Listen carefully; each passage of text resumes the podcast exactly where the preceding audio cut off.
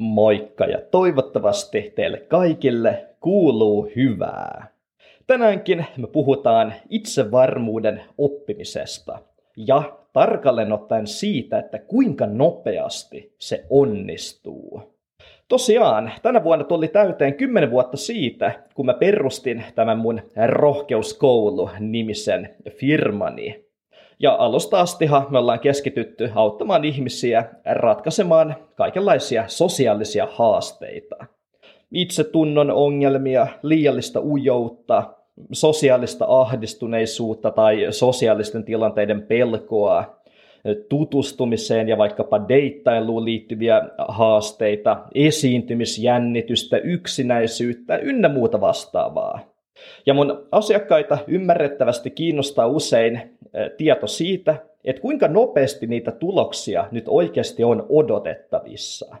Kuinka nopeasti vaikkapa semmoinen tosi ujo ja sosiaalisesta ahdistuneisuudesta kärsivä ihminen voi päästä sille tasolle, jossa ne sosiaaliset tilanteet rupeekin tuntumaan siedettäviltä.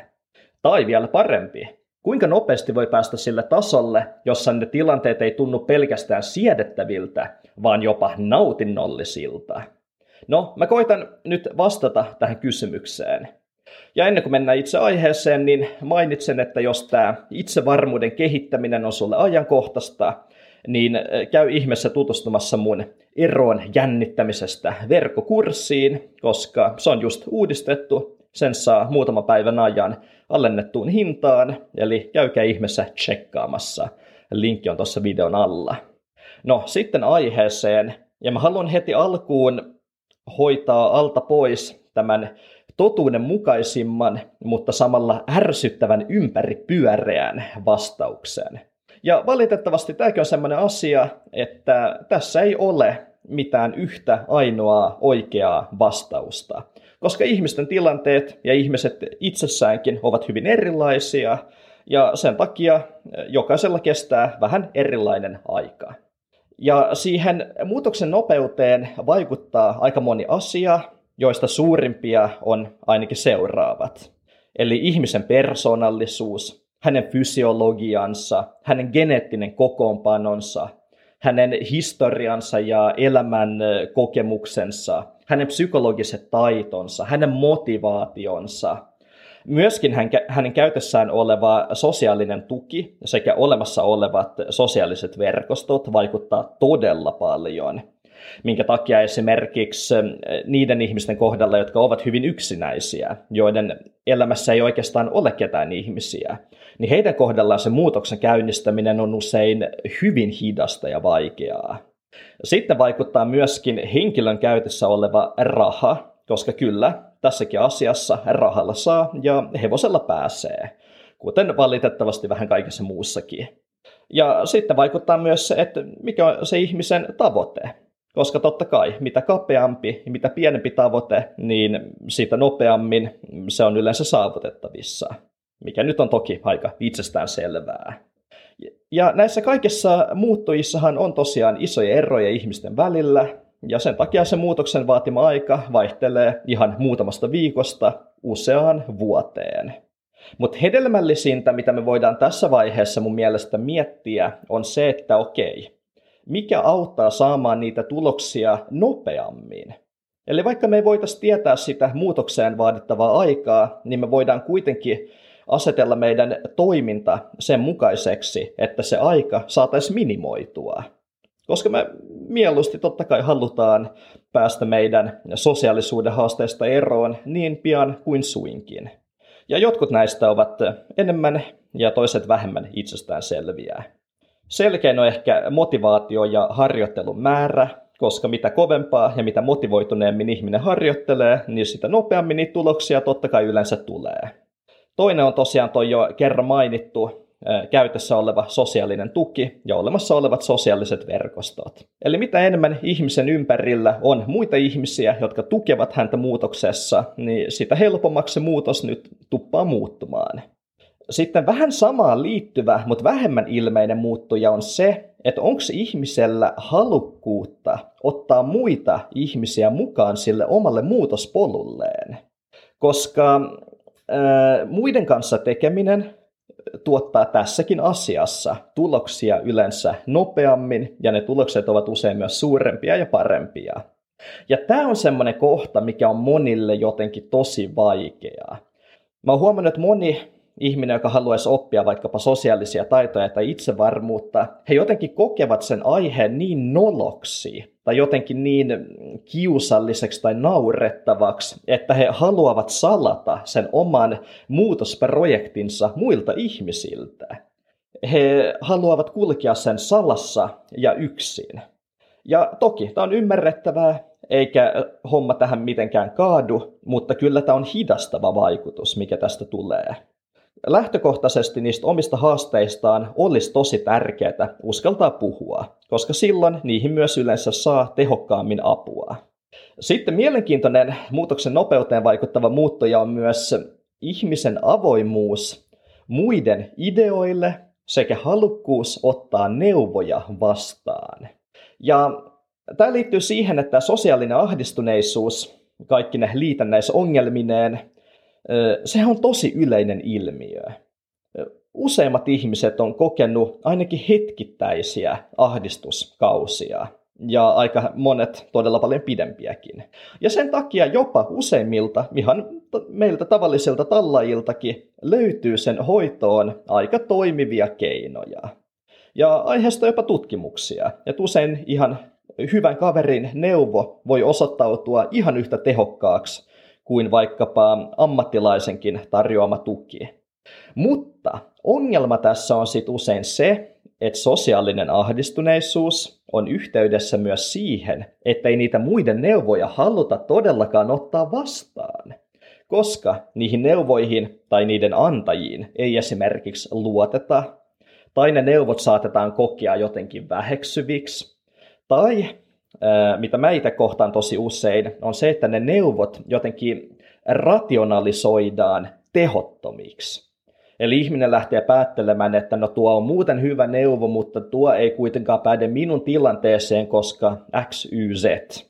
Eli hyvin moni, varsinkin tämmöinen älyllisempi ihminen, keksii jonkin mielestään hyvän argumentin, minkä takia neuvo ei voi auttaa juuri häntä. Ja henkilökohtaisesti mä sanon, että ne argumentit on usein aika puppua, mutta tätä ei voi tietenkään ihmisille yleensä suoraan sanoa, niin se pitää jotenkin eri tavalla tuoda heidän tietoisuuteen, että koittaisit nytten ja saatat yllättyä positiivisesti. Ja erityisesti tässä ei päde minuun, älä poika opeta minua, Erityisesti tässä mun kokemuksen mukaan kunnostautuu tämmöiset vähän vanhemmat miehet, koska he tietävät kaiken muita paremmin. ja en mä tiedä, liittyykö nyt mieheyteen vai mihin tämä liittyy, mutta on hassu ja ehkä vähän tämmöinen kummallinen ilmiö. Koska luulisi olevan selvää, että jos ihminen tosiaan tietää kaiken muita paremmin, niin sillä hän olisi jo ratkaissut omat ongelmansa.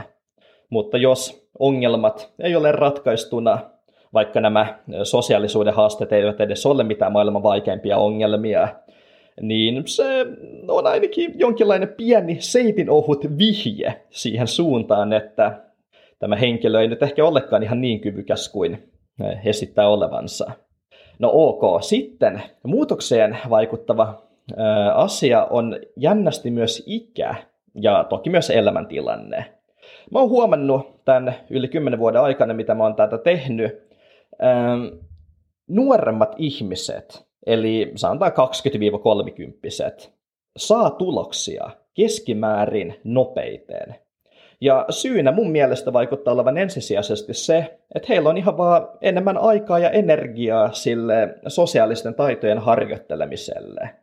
Ja muutenkin heidän elämäntilanteensa on usein tavallaan sosiaalisesti aktiivisempi, koska nuoret nyt pyörivät tuolla, käyvät juhlimassa, heillä on kaikenlaisia kokoontumisia kavereiden kanssa, heillä on usein laaja kaveriporukka, kun sitten taas nelikymppiseksi tultaessa ihmisellä on usein jäljellä tyyliin yksi tai kaksi jotakin nuoruuden kaveria.